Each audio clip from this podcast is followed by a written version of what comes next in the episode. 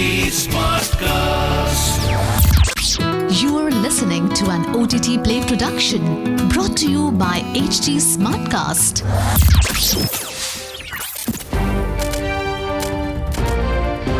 This is OTT Play. OTT Play. Sizzling Samachar of the Day.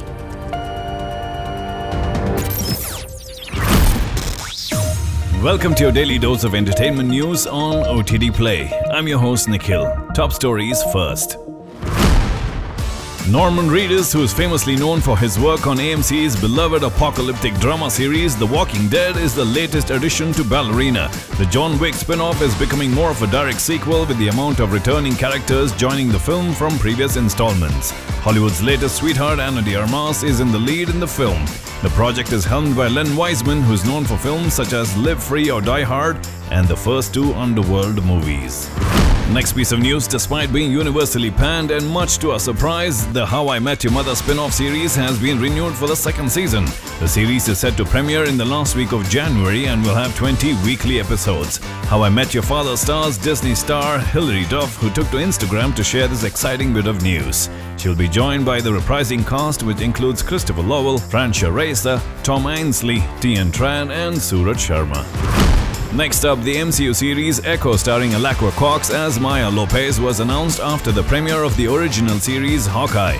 The series Echo was set to release the following summer just after the second season of Loki. Nevertheless, the Echo showrunner Marion Dayre revealed recently that the show is slated to release in about a year at the end of 2023. Now that's going to be a waiting game for Hawkeye fans who just can't wait for this one. Next piece of news documentary filmmaker Alexandra Pelosi, who's helming the non fiction film on her mother Nancy Pelosi, recently shared some teasers about the forthcoming release. The HBO documentary we now learn will focus on Pelosi's upbringing in a devout Catholic household of politicians and her three decades in Congress. Most of the 110 minute documentary film focuses on the most challenging and turbulent time in her political career, which was during Trump's presidency. From her confessing to wanting to punch the then President of the United States to her becoming one of the most powerful women in the USA, the film packs it all. This is sure to be a tell all we can't wait to watch. Bollywood news next. Following the success of Bhool Bhulaiyaa 2, it's hardly surprising that Anees Bazmee would consider more ambitious projects. But few would have imagined that the filmmaker known for his slapstick comedies would turn to the world of superheroes. Yes, you heard it right. Bazmee has zeroed in on a script for a superhero movie which boasts of a 17 crore budget and is tentatively considering Varun Dhawan to play the lead in it. Bazmee also has two other films lined up for 2023, one of which will star Shahid Kapoor in the lead. For some filmmakers, dreams really come true. Next piece of news Liev Schreiber is working on a documentary about the first months of the invasion of Ukraine. His narration is a part of ongoing fundraising efforts for Ukraine.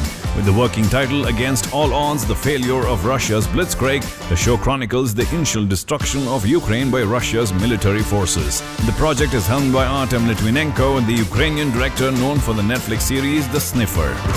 Last piece of news to wrap up Shah Rukh Khan and Deepika Padukone's new song Besharam Rang from Pathaan has resulted in multiple jaws hitting the floor.